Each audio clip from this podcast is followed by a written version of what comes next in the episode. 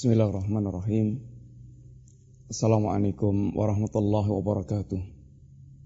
Innal hamdalillah wassalatu wassalamu ala Rasulillah wa ala alihi wa ashabihi wa mawala wala haula wala quwata illa billah amma ba'd.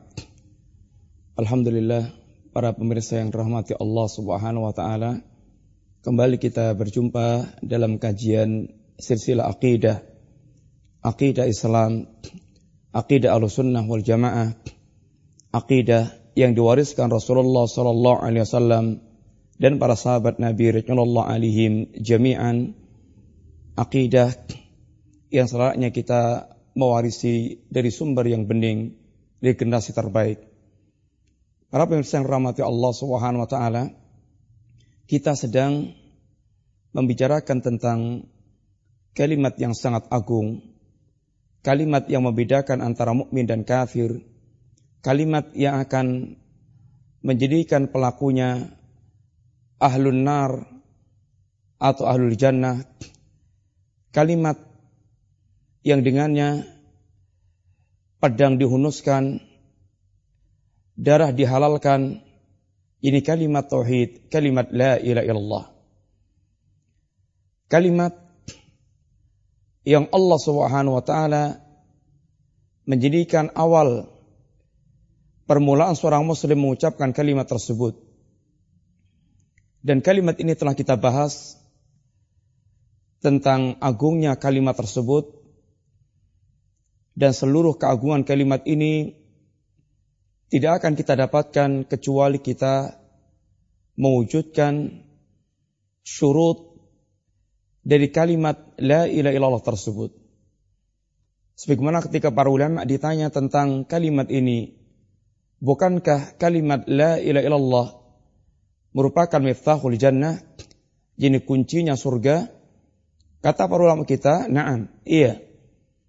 Dan setiap kunci lau asnan, dia memiliki gerigi. Dan geriginya itulah yang dikatakan dengan syurutu la ilaha illallah. Yaitu syarat la ilaha illallah. Kita telah berbicara insyaallah tentang kalimat la ilaha illallah di sana memiliki tujuh syarat yang dinukilkan para ulama yang tentu tujuh syarat ini adalah semuanya hasil tatabu, hasil mutalaah, hasil pembahasan terhadap seluruh nas-nas dari Al-Quranul Karim dan Sunnah Rasulullah Sallallahu Alaihi Wasallam. Yang pertama adalah al-ilmu, yang kedua al-yaqin, yang ketiga al-ikhlas, yang keempat as-sidqu, yang kelima al-mahabbah, yang keenam al-inqiyat, yang ketujuh al-qabul. Inilah tujuh syurut, tujuh syarat yang disebutkan para ulama dan semuanya dengan dalil-dalil yang insyaallah akan kita bahas satu persatu. Tentang syarat al-ilmu. Kalimat ini adalah kalimat yang wajib setiap kita untuk mengilmui kalimat la ilaha illallah dan kalimat la ilaha illallah yang wajib kita ketahui bahwa kalimat ini mengandung dua rukun yang sangat penting yaitu an-nafyu peniadaan pada kalimat la ilaha dan al-isbat pada kalimat ilallah ini penetapan sehingga kalimat la ilaha illallah wajib terkumpul padanya sikap membatalkan dan meniadakan menolak adanya seluruh sembahan selain Allah Subhanahu wa taala kemudian menetapkan bahwa satu-satunya sembahan yang hak yang benar hanyalah Allah Subhanahu wa taala maka semua makna selain dari makna kalimat la ma'budu bihaqin ilallah adalah makna-makna yang salah. Dan telah kita jelaskan secara singkat pada pembahasan-pembahasan yang terdahulu. Kita masuk pada pembahasan surut yang kedua atau syarat yang kedua yaitu al-yaqin. Bahwa orang yang mengucapkan kalimat la ilaha illallah dia harus memiliki keyakinan yang tembus sampai hati dia bahwa seluruh sesembahan selain Allah Subhanahu wa taala sembahan yang batil. dan Allah Subhanahu wa taala sajalah sesembahan yang hak. Dzalika bi anna Allah huwal haq wa anna ma yad'una min dunihi al-batil. Yang demikian karena sungguhnya Allah Subhanahu wa taala adalah sembahan yang hak dan semua yang disembah selain Allah adalah sembahan yang batil. Ini keyakinan yang harus dimiliki seorang, mukmin yang tidak boleh dia ada keraguan di dalamnya. Rasulullah Shallallahu Alaihi Wasallam menyatakan dalam hadisnya yang mulia yaitu asyhadu an la ilaha illallah wa anni rasulullah man yalqallaha bihima abdun ghaira syakin fihima illa dakhala jannah kalimat asyhadu an la ilaha illallah. Aku bersaksi bahwasanya tidak ada sembahan yang hak tidak ada sembahan yang sebenarnya kecuali Allah. Dan sungguhnya aku adalah utusan Allah wa anni Rasulullah. Kata Nabi, barang siapa man yalqallaha bihima abdun ghaira syakin fihima.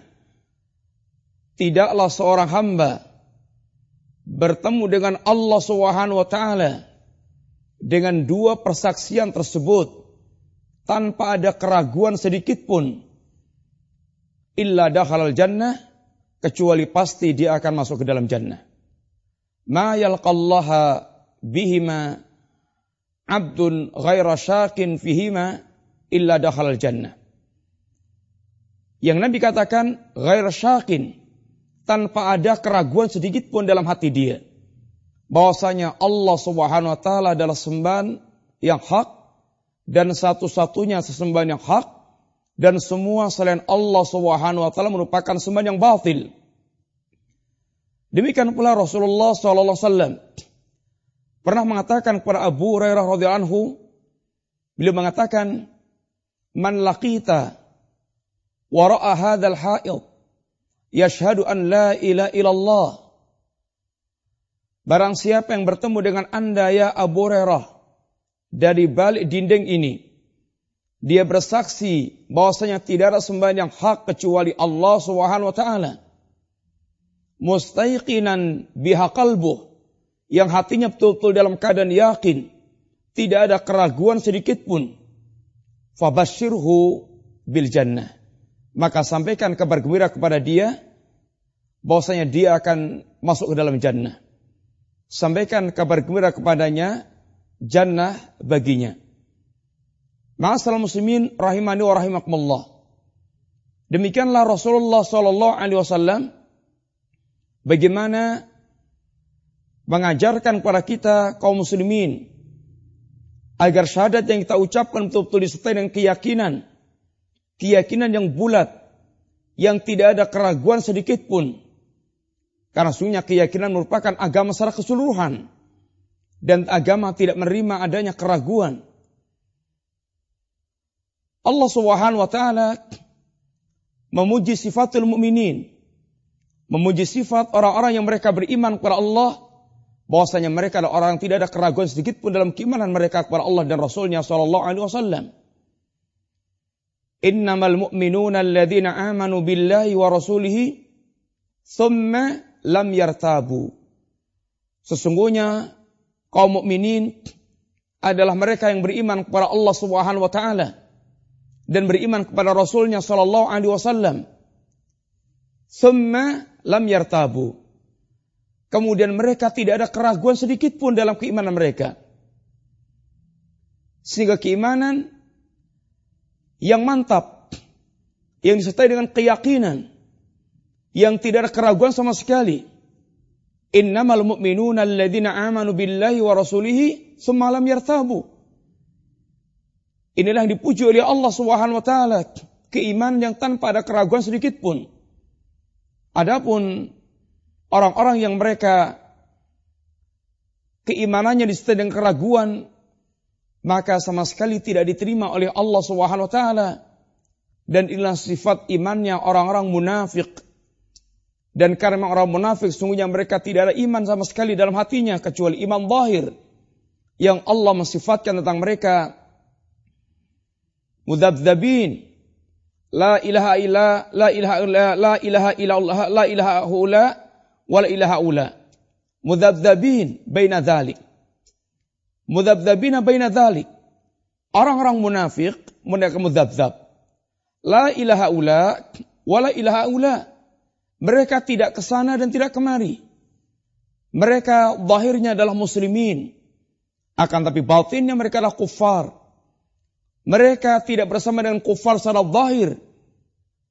Akan tapi batin mereka zahir bersama akan akan tapi batin mereka adalah kekafiran bersama dengan orang-orang kafir. Zahirnya muslimin, batinnya kufar. Sehingga dikatakan Allah Subhanahu wa taala mudzabzabin baina dzalik la ilaha ula wa la ilaha ula.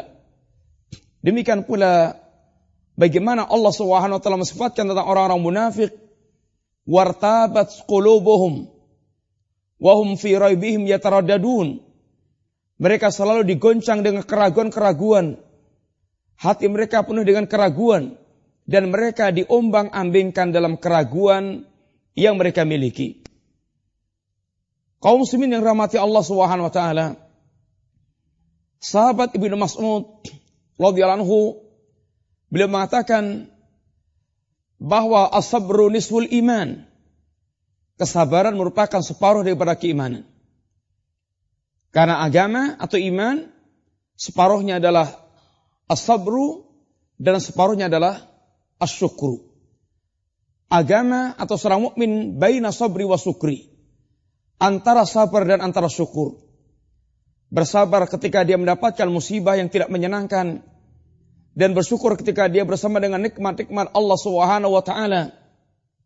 Akan tapi kata bin Mas'ud, wal yaqinu imanu kulluh. Sedangkan al-yaqin merupakan keseluruhan daripada keimanan itu sendiri. Karena memang keimanan tidak membutuhkan dan tidak menerima adanya ar-raib. Tidak menerima adanya keraguan-keraguan.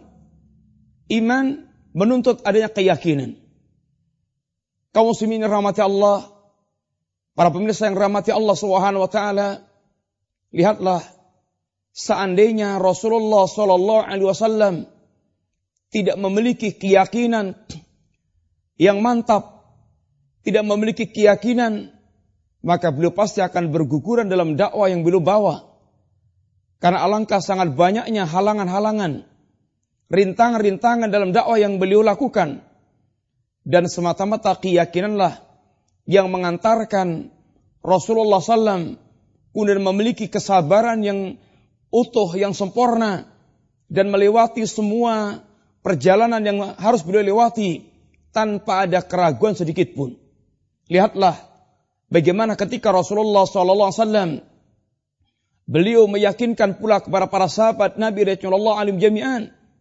Seperti ketika Nabi mendapatkan keluhan Khobab ibn al-Ard yang sedang disiksa oleh orang Quraisy. Kemudian Khobab mengeluhkan kepada Nabi sallallahu alaihi wasallam, "Ya Rasulullah, ala tastangsir lana? Ala tad'u lana?" Ya Rasulullah, tidakkah engkau memberikan pertolongan kepada kami? Tidakkah engkau memberikan ya, tidak engkau mendoakan untuk kami ya Rasulullah? Maka Rasulullah sallallahu alaihi wasallam kemudian menyampaikan kepada Khobab tentang umat uh, tentang apa yang menimpa umat yang terdahulu. Apa kata Nabi? Ya Habab, sesungguhnya di antara umat yang terdahulu mereka ada yang ditanam badannya, diletakkan di atas kepalanya ini gergaji dan kemudian mereka dibelah menjadi dua dan di antara mereka ada pula yang disisir dengan sisir besi sehingga menyisir antara da, memisahkan antara daging dan tulangnya. Akan tapi semuanya itu tidak menjadikan mereka luluh dengan agama yang mereka bawa. Lalu Rasulullah sallallahu alaihi wasallam mengatakan, "Wallahi la yutimmanna Allahu hadzal amra hatta yasira ar-raqib ila san'a min san'a ila hadral maut la yakhafu ila Allah." Demi Allah, ya Habab, Sesungguhnya Allah Subhanahu wa taala akan menyempurnakan urusan agama ini. ini akan memenangkan urusan agama ini. Hingga nanti ada orang mereka berjalan dari San'a ke Hadral Maut, tidak ada yang takutkan kecuali Allah Subhanahu wa taala. Waladhibu ala ghanimi, ghanami. Dan demikian pula tidak ada yang takutkan kecuali ini kambing dengan ini singa. Walakinnakum tastajilun akan tapi kalian dalam keadaan tergesa-gesa. Para pemirsa yang rahmati Allah, perhatikan bagaimana Rasulullah SAW menanamkan keyakinan kepada para sahabat Nabi. Bahwasanya memang sekarang kita dalam keadaan demikian. Penuh dengan penderitaan. Orang-orang kufar dan mereka memberikan siksaan-siksaan. Akan tapi keyakinan yang ada dalam diri Nabi, agama ini akan disempurnakan oleh Allah Subhanahu wa taala sehingga keyakinan yang seperti inilah yang kemudian membawa kepada kesabaran yang sempurna. Allah Subhanahu wa taala bagaimana ini menunjukkan bahwasanya imamah fiddin kepemimpinan dalam agama tidak akan didapatkan kecuali apabila dalam diri orang tersebut tertanam keyakinan yang bulat terhadap ayat-ayat Allah Subhanahu wa taala. Wa ja'alna minhum a'immatan yahduna bi amrina lamma sabaru wa kanu bi ayatina yuqinun. Dan kami jadikan di antara mereka ini imam. Wa ja'alna minhum a'immah. Kami jadikan di antara mereka a'immah. Ini imam dalam agama. Yahduna bi amrina. Yang mereka ini yang mereka membimbing berjalan di atas petunjuk Allah Subhanahu wa taala. Kemudian pertanyaan yang penting adalah dengan sebab apa mereka terangkat ke derajat imam? Dengan sebab apa mereka diangkat oleh Allah ke derajat imam, pemimpin dalam agama? Allah katakan ini karena kesabaran lama sabaru wa kanu bi ayatina yuqinun ketika mereka memiliki kesabaran, ketika mereka memiliki kesabaran, dan mereka betul-betul yakin terhadap ayat-ayat Allah Subhanahu wa taala. Para pemirsa yang rahmati Allah Subhanahu wa taala, al-yaqin al-imanu kulluh kata Ibnu Mas'ud. Yakin merupakan keimanan secara keseluruhan sehingga syahadat yang kita ucapkan kalimat la ilaha illallah membutuhkan keyakinan yakin seyakin-yakinnya tidak boleh ada keraguan sedikit pun bahwasanya Allah Subhanahu wa taala adalah sembahan yang hak dan seluruh sesembahan selain Allah yang disembah manusia. Apakah itu malaikat? Apakah itu nabi? Apakah itu wali? Apakah itu kuburan? Apakah itu batu? Apakah itu pohon? Apakah itu matahari? Apakah itu bulan? Apakah itu bintang? Maka semua yang disembah selain Allah Subhanahu wa taala merupakan sembahan yang batil. Dan insya Allah kita akan mendapatkan penjelasan sangat memuaskan dalam banyak ayat Al-Quranul Karim bagaimana Allah Subhanahu wa taala menjelaskan dengan sangat gamblang dengan ayat-ayatnya tentang benarnya atau haknya Allah sebagai ilah, Allah sebagai ilahun yang hak dan tentang batilnya segala sembahan selain Allah Subhanahu wa taala. Insyaallah ayat-ayat Allah akan memuaskan kita semuanya apabila kita mengikuti penjelasan yang berkaitan dengan bagaimana Allah Subhanahu wa taala menjelaskan tentang uh, ini uh, keasaannya dan bagaimana Allah menjelaskan tentang kebatilan segala sesembahan selain Allah Subhanahu wa taala. Semoga Allah Subhanahu wa taala menanamkan keyakinan dalam hati kita dan menjauhkan dari keraguan-keraguan yang ada karena al-yaqin sifatul mukminin dan ar-raib keraguan sifatul munafikin dan kita minta kepada Allah SWT untuk tertanam keyakinan yang bulat tidak tanpa tercampur keyakinan sedikit pun dalam akidah dan syahadat kita. Semoga manfaat. Wa sallallahu ala nabiyyina Muhammadin wa ala alihi wa sahbihi wasallam assalamualaikum warahmatullahi wabarakatuh